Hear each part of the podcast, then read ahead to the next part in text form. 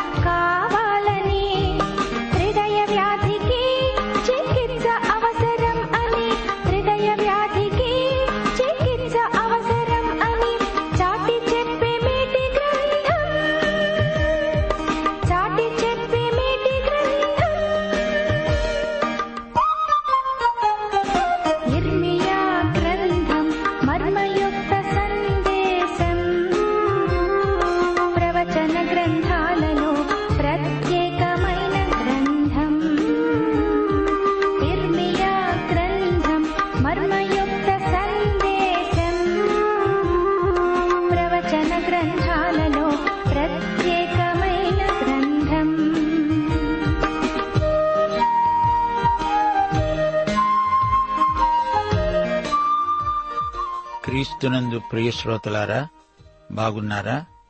అనుదినము క్రీస్తునందు ఆనందంగా, ఆరోగ్యంగా ఆధ్యాత్మిక యాత్రలో ముందుకు సాగుతున్నారా? శోధనలను జయిస్తూ ప్రతిరోజు అభివృద్ధి పథంలో పయనిస్తున్నారా? క్రైస్తవ జీవితం యాత్రిక ప్రయాణమే. ఈరోజు 1 కొరింథీ 10:13 మిమ్మలను పాఠానికి ఆహ్వానిస్తున్నాము. సాధారణముగా మనుష్యులకు కలిగే శోధన తప్ప మరేదీ మీకు సంభవింపలేదు. దేవుడు నమ్మదగినవాడు. మీరు సహింపగలిగినంతకంటే ఎక్కువగా ఆయన మిమ్మును శోధింపబడనియ్యడు. అంతేకాదు, సహింపగలుగుటకు ఆయన శోధనతో కూడా తప్పించుకునే మార్గమును కలుగజేస్తాడు. సరే, రేడియోకు దగ్గరగా రండి, కూర్చోండి, ప్రార్థన చేసుకుందాము. కృపా కనికరములు గల మా దేవా, నీకు మా హృదయపూర్వకమైన కృతజ్ఞతాస్తుతులు. నిన్న నేడు సదాకాలము ఏకరీతిగా ఉన్న దేవుడవు, ఉన్నవాడను అనబడిన మహాదేవుడవు. నీకు మా స్తుతి స్తోత్రములు.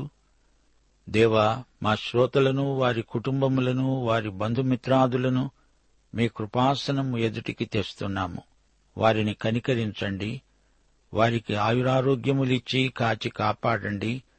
మా దేశమును, దేశ ప్రజలను, దేశ నాయకులను, పరిపాలకులను దీవించి వారికి జ్ఞాన వివేకములు ప్రసాదించండి. సువార్థికులను, కాపరులను మీ ఆత్మతో నింపి వారి సేవాదర్శనమును విస్తృతపరచండి. రోగులను ముట్టి వారికి సంపూర్ణ స్వస్థత, ఆయురారోగ్యములు ప్రసాదించండి. సంఘ ఉజ్జీవము, క్రైస్తవ కుటుంబ ఉజ్జీవము అనుగ్రహించి మీ బిడ్డలను బట్టి దేశాన్ని, సమాజాన్ని దీవించి మహిమ పొందుమని యేసుక్రీస్తు వారి శుభనామమున ప్రార్థిస్తున్నాము తండ్రి. ఆమేన్.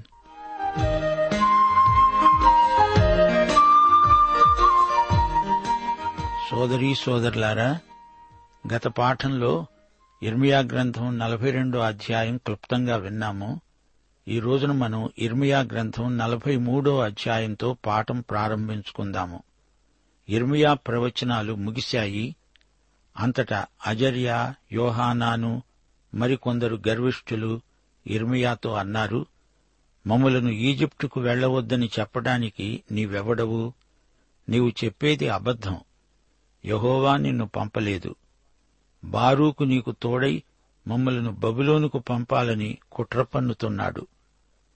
యోహానాను, సేనాపతులు, ప్రజలందరూ యెహోవా మాట వినలేదు. యూదాదేశంలో ఉండిపోవాలని దేవుడు చెప్పింది వారు వినిపించుకోవటం లేదు. యోహానాను, సేనాపతులు యూదుల శేషమును అనగా పురుషులను, స్త్రీలను, పిల్లలను, రాకుమార్తెలను, యిర్మియాను, బారూకును తీసుకుని ఈజిప్టులో ప్రవేశించారు. తహపనేసులో యిర్మియాకు ప్రత్యక్షమైన దేవుని వాక్కు, నీవు పెద్ద రాళ్లను చేతపట్టుకో, యూదా మనుష్యులు చూస్తూ ఉండగా ఫరో నగరు ద్వారమున శిలావరణములోని సున్నములో వాటిని పాతిపెట్టు, జనులకు ప్రకటించు, యెహోవా వాక్కు, నా సేవకుడైన నెబుకద్నెజరును నేను పిలువనంపించి తీసుకొని వచ్చి నేను పాతిపెట్టిన ఈ రాళ్ల మీద అతని సింహాసనాన్ని ఉంచుతాను. అతడు ఈజిప్టు వారిని హతం చేస్తాడు. తెగులు, చెర, ఖడ్గం అనే మూడు విధానాలు ఎవరికేది తగిందో వారికి దాన్ని ప్రయోగించి అందరినీ హతమారుస్తాడు.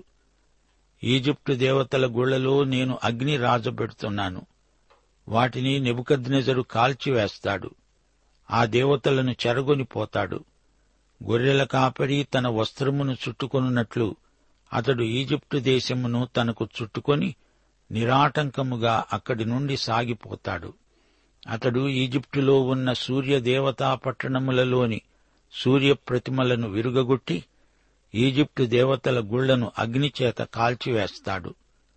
ప్రియ శ్రోతలు, వింటున్నారా? యిర్మియా ప్రవచించిందంతా అక్షరాలా జరిగింది. అయినా వారాయన్ను అబద్ధ ప్రవక్త అని నేరారోపణ చేస్తున్నారు. దేవునికి అవిధేయులైన ప్రజలు ఆయన సత్యమును నిరాకరించడానికి నెపములు వెదుకుతుంటారు. తమ మీద ప్రజలు లేనిపోని అభాండాలు వేస్తూ ఉంటే బారూకు, యిర్మియా ఎంతగానో బాధపడ్డారు. కలవరము, ఆందోళన వారికి కలిగింది. ఈ ప్రజలకు వీరు ఎన్నో సంవత్సరాలుగా చేసిన సేవకు, వీరు చూపుతున్న వైఖరికి, వారి కృతజ్ఞతకు ప్రవక్త ఎంతో దుఃఖించాడు. ప్రభు అయిన యేసుక్రీస్తును ప్రజలు అలాగే దూషించారు, తిరస్కరించారు. ఫిలిప్పీ పత్రిక 3 అధ్యాయం 10 వచనంలో చెప్పబడినట్లు, దైవదాసులు యేసుక్రీస్తు శ్రమలలో పాలివారు. దేవుడు స్పష్టంగా చెబుతున్నాడు, వీరు ఈజిప్టుకు వెళ్లడం మరణంలోకి, మృత్యుముఖంలోకి ఉరకటమే. దేవుని చిత్తమే వారికి అన్ని విధాలా శ్రేయస్కరం. సమస్యల నుండి పారిపోవాలనుకుంటే సమస్యలు వారికంటే ముందే పరిగెత్తుతాయి. ఈజిప్టుకు వెడతారా? అక్కడ వారి కోసం నాశనం కనిపెట్టుకుని ఉంది. యిర్మియా గ్రంథం 43 అధ్యాయం నుండి 51 అధ్యాయం వరకు ఈజిప్టులో యిర్మియా ప్రవక్త చివరి రోజుల వృత్తాంతం చెప్పబడి ఉంది. 43, 44 అధ్యాయాలలో ఈజిప్టులో ఉన్న శేషిత ప్రజలకు యిర్మియా చెప్పిన మాటలు రాయబడి ఉన్నాయి. యిర్మియా మాటలు తమకు అనుకూలంగా లేవని వీరు ప్రవక్తను తోలనాడుతున్నారు. అయితే యిర్మియా దేవుడు చెప్పమన్నదే చెబుతాడు. యిర్మియా దేవునికి ఎంతో విశ్వసనీయుడు. ఈజిప్టులో తహపనేసు అనే స్థలం పేర్కొనబడింది. గోషేను ప్రాంతమది. అక్కడే ఇశ్రాయేలీయులు ఒక జాతిగా రూపొందారు. బలవంతాన వారు యిర్మియాను ఈజిప్టుకు తీసుకువెళ్లారు. వీరు మళ్లీ ఈజిప్టు ఇటుక బట్టీల దగ్గరికి వచ్చారు. దేవునికి అవిధేయులైన వారు తిరిగి మొదటికే వస్తారు. అభివృద్ధి కుంటుపడుతుంది. నెబుకద్నెజరును తప్పించుకొని పారిపోయి ఫరో చేతిలో పడ్డారు. ఇది కేవలం అవివేకం. చివరికి బబులోను ఈజిప్టునే వశపరుచుకున్నది. ముద్దు విడిచి దొంగనెత్తుకున్నట్లయింది వీరి పరిస్థితి. ఉన్నచోటనే ప్రవక్త మాట విని ఉండిపోతే ఎంతో బాగుండేది. ఇప్పుడు బబులోను రాజు వీరిని యుద్ధ ఖైదీలుగా, బానిసలుగా చేసి తన దేశానికి చెరగొనిపోతాడు. ఈజిప్టులోనున్న యూదులందరిని గూర్చి యెహోవా వాక్కు యిర్మియాకు ప్రత్యక్షమైంది. అనగా మిగ్దోలు, తహపనేసు, నోపు, పత్రోసు ప్రాంతాలలో ఉన్న యూదులను ఉద్దేశించిన ప్రవచన వాక్కు. యెరూషలేము మీదికి రప్పించిన కీడుకు కారణమేమిటనుకున్నారు? మీ విగ్రహారాధనే. అన్యదేవతలను అనుసరించి కీడు కొని తెచ్చుకున్నారు. నేను ప్రవక్తల ద్వారా ఎన్ని విధాల చెప్పినా మీరు వినలేదు, పశ్చాత్తప్తులు కాలేదు. అందుకే నా ఉగ్రత కుమ్మరించబడింది. యెరూషలేము ఇప్పుడు పాడు బీడై ఎడారి అయిపోయింది. మీరెందుకు చేజేతులా ఇలాంటి తప్పిదము చేశారు? మీకు మీరే సమూల నాశనం తెచ్చిపెట్టుకున్నారెందుకని?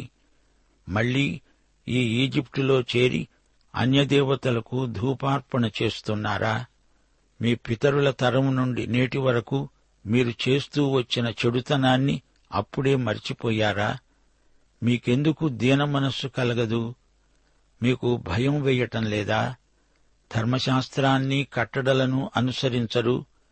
నేను మీకు అభిముఖుడనయ్యాను. ఈజిప్టులో ఉందామనుకుని వచ్చిన యూదాశేషులను నేను తీసుకువెడతాను. ఇక్కడే ఉండిపోతే నశిస్తారు. యిర్మియా సందేశము విని వారందరూ అతనికి ప్రత్యుత్తరమిచ్చారు. యెహోవా నామమున నీవు చెబుతున్న ఈ మాటలను మేము అంగీకరించము. మేము ఇంతకు ముందు చెప్పిందే చేసి తీరతాము. ఆకాశరాణికి ధూపం వేస్తాము, మా ఇష్టం. ఏ ఆకాశరాణికి ధూపం వేస్తే మాకేమి జరిగింది? మాకు ఆహారం సమృద్ధిగానే దొరికింది గదా. మేము క్షేమంగానే ఉన్నాము. ఏ కీడు మాకు కలగలేదే. ఆకాశరాణి పూజ మానినప్పుడే మాకు అగసాట్లు వచ్చి క్షీణించాము. యిర్మియా అన్నాడు, మీరు యూదాలో, యెరూషలేములో చేస్తూ వచ్చిన చెడుగంతా యెహోవా జ్ఞాపకం చేసుకున్నాడు. మీ దుష్టక్రియలు, మీ హేయ కృత్యాలు దేవుడు సహించలేకపోయాడు. అందుకే మీ దేశం పాడైపోయింది, ఎడారి అయిపోయింది. యెహోవాకు విరోధంగా పాపం చేశారు గనుకనే నేడున్నట్లుగా ఈ కీడు మీకు సంభవించింది. ఈజిప్టులో ఉన్న సమస్తమైన యూదులారా, యెహోవా మాట వినండి. ఆకాశరాణికే ధూపం వేస్తామని, మొక్కుబళ్లు అర్పిస్తామని మీరే ఒప్పుకుంటున్నారు గదా. ప్రభువైన యెహోవా అనే నేను నా జీవము తోడు ప్రమాణం చేస్తున్నాను. ఈజిప్టులో నివసించే యూదులలో ఎవరూ ఇక మీదట నా నామమును నోట పలకరు. నా ఘనమైన నామము తోడు మీకు చేటు వాటిల్లుతుంది. ఈజిప్టులో ఉన్న వారందరూ శేషము లేకుండా చస్తారు. కొద్దిమంది యూదాదేశానికి తిరిగి వస్తారు. అప్పుడు ఎవరి మాట నిలకడ అయిందో వారే తెలుసుకుంటారు. నా మాటలు నిశ్చయంగా నిలుస్తాయి. ఈ స్థలమందు మీకు శిక్ష విధిస్తాను. బబులోను రాజైన నెబుకద్నెజరు చేతికి నేను సిద్కియాను అప్పగించాను. అలాగే ఈజిప్టు రాజైన ఫరో హోప్రును శత్రువులకు అప్పగిస్తాను. ప్రియ శ్రోతలు, వింటున్నారా? ఈజిప్టులో ఉన్న శేష ప్రజ కూడా యిర్మియా మాటలు పెడచెవిని పెట్టారు. దేవుడు తన ప్రవక్త ద్వారా ఈ అధ్యాయంలో కూడా వారికి హితబోధ చేశాడు. అయినా వారికి దేవుని మాటలు చెవికెక్కటం లేదు. మీకు బుద్ధి రావాలని నేనే నెబుకద్నెజరును మీ మీదికి ఉసికొల్పాను. దీనికి నైతిక బాధ్యత నేనే వహిస్తున్నాను అని దేవుడు స్పష్టంగా వారికి చెప్పాడు. యూదాజాతికి ఇప్పటికైనా జ్ఞానోదయం కలిగితే ఎంత బాగుండును అని దేవుడు ఎంతో ఆశించాడు. దేవుడు తీసుకున్న కఠిన చర్యలో దేవుని ప్రేమను వీరు గుర్తించలేకపోయారు. దేవుడు వారి దయనీయ స్థితికి ఎంతో జాలిపడుతున్నాడు. అయినా ఆయన ఎంతమాత్రమూ పాపాన్ని సహించజాలని పరిశుద్ధ దేవుడు. ఆయన నాడు నేడు ఒకే రీతిగా ఉన్నాడు. తిరిగి నా దగ్గరికి ఇప్పటికైనా రాకపోతారా అనే ఆశాభావాన్ని దేవుడు వ్యక్తం చేస్తున్నాడు. అయినా వారి రాతిగుండె మెత్తబడటం లేదు. మకురుతనం, మొండిపట్టు వారు విడవటం లేదు. పెంకిపిల్లలు ఎంత చెప్పినా వినరు. అన్యజాతుల కృత్రిమ విధానాలకు ఆకర్షితులవుతున్నారు. దేవుడు తన ప్రజలను ఆశీర్వదించడానికి తనకు ఇష్టమైన చోట తన మహిమార్థమై వారిని పవిత్రీకరిస్తాడు, పరిశుద్ధపరుస్తాడు. తన ప్రజలతో సహవాసం చేయడం ఆయనకెంతో ఇష్టం. తన ప్రజల మధ్య ఆయనెంతో ఆనందిస్తాడు. వారిని సిద్ధపరచడానికి వారి వద్దకు తన సేవకులను, ప్రవక్తలను, రాయబారులను పంపుతాడు. ఆ మాటకొస్తే ఆయన తన సంఘానికి అపొస్తలులను, ప్రవక్తలను, సువార్తికులను, కాపరులను ఈవులుగా ఇయ్యలేదా? ప్రజలు వెనక మారాము చేస్తున్నారు. వారికి తెలివి రావాలని కరువు రప్పించాడు. అయినా వారు పశ్చాత్తప్తులు కాలేదు. అప్పుడు శత్రువులను వారి మీదికి పంపాడు. అయినా వారు సరిగా స్పందించటం లేదు.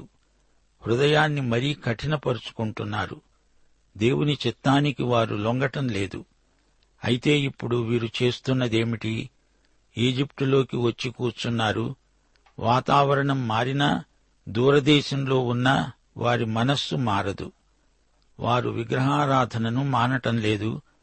ఆకాశరాణి అంటూ భజన చేస్తున్నారు. పైగా వీరి తలబిరుసుతనం చూడండి. ప్రవక్త ఎదుట విగ్రహారాధనను సమర్థించుకుంటున్నారు. యోషియారాజు సంస్కరణలకు ముందు విగ్రహాలకు వారు మొక్కినప్పుడు తమకు కడుపు నిండా తిండి దొరికిందిట, కట్టుకోటానికి బట్టలు దొరికాయట. తిండి, బట్టలు మాత్రమే విశ్వాసానికి రుజువులా? ఇదెక్కడి తెలివి? 17వ వచనంలో వారి పిడివాదం ఏం బాగుంది? మేము అలాగు చేసినప్పుడు మాకు ఆహారము సమృద్ధిగా దొరికింది, మేము క్షేమంగానే ఉన్నాము, ఏ కీడు మాకు కలగలేదే అంటున్నారు. ప్రియశ్రోతలు, ఈ విధంగా వాదించేవారు ఈ రోజున కూడా ఎందరో ఉన్నారు. భక్తిహీనులు భౌతికంగా అభివృద్ధి పొందవచ్చు, కాని అది ఆశీర్వాదం కానే కాదు.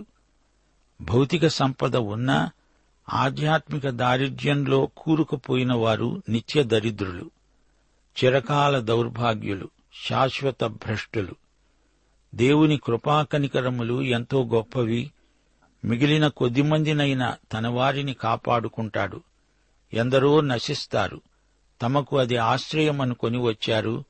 అక్కడే వారందరూ హతమైపోతారు. దేవుడు వారిని కనిపెట్టి చూస్తున్నాడు. వారు తన మాట విననిదే ఆయన వారిని ఆశీర్వదించడు. 27వ వచనం, మేలు చేయటానికి కాదు వారికి కీడు కలగాలనే వారిని కనిపెడుతున్నాను అంటున్నాడు దేవుడు.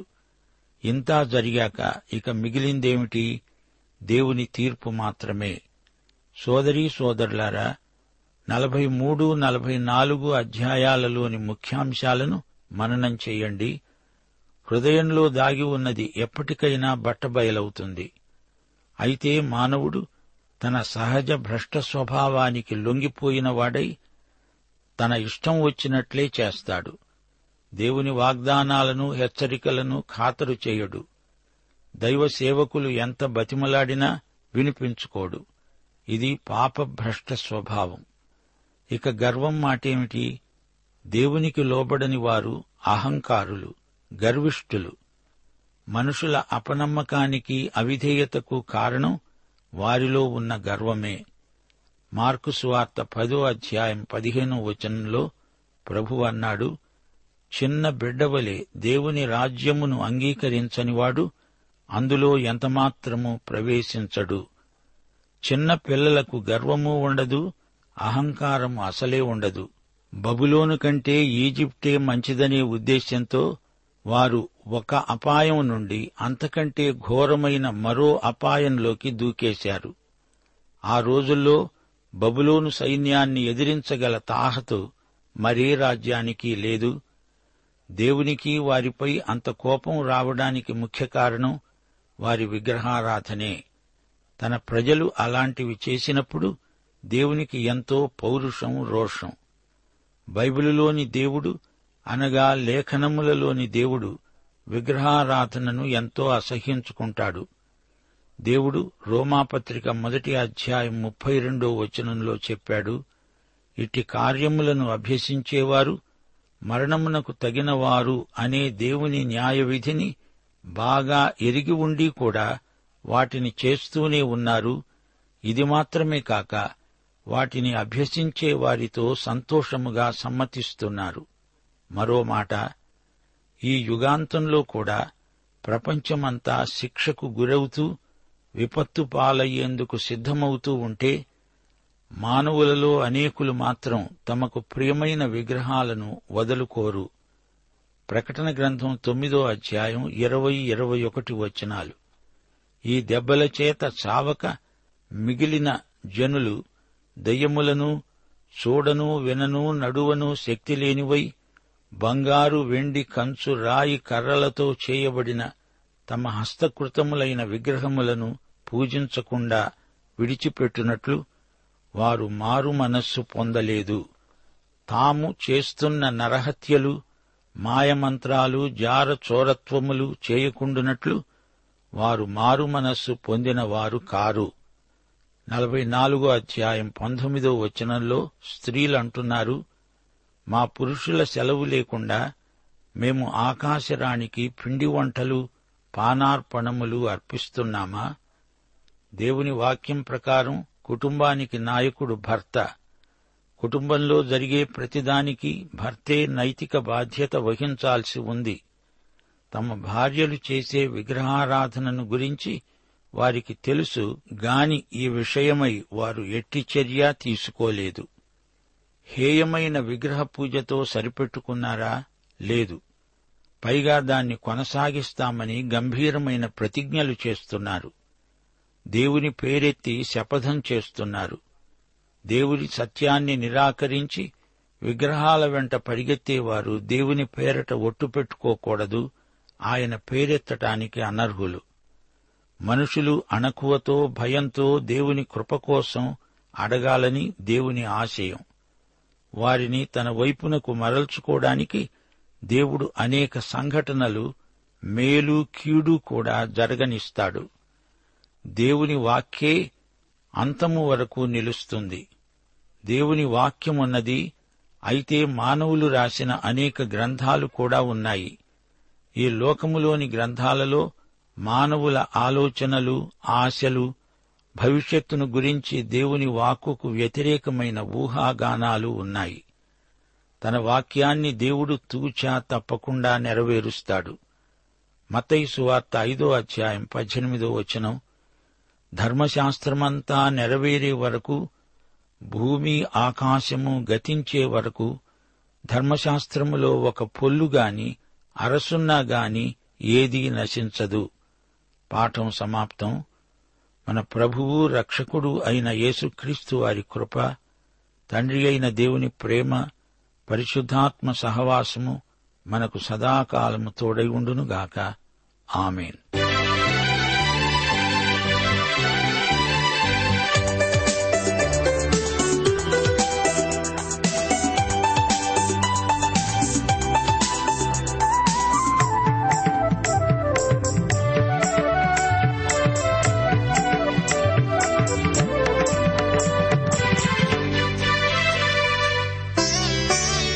నన్ను సృజించిన నా తాపరివి తండ్రిని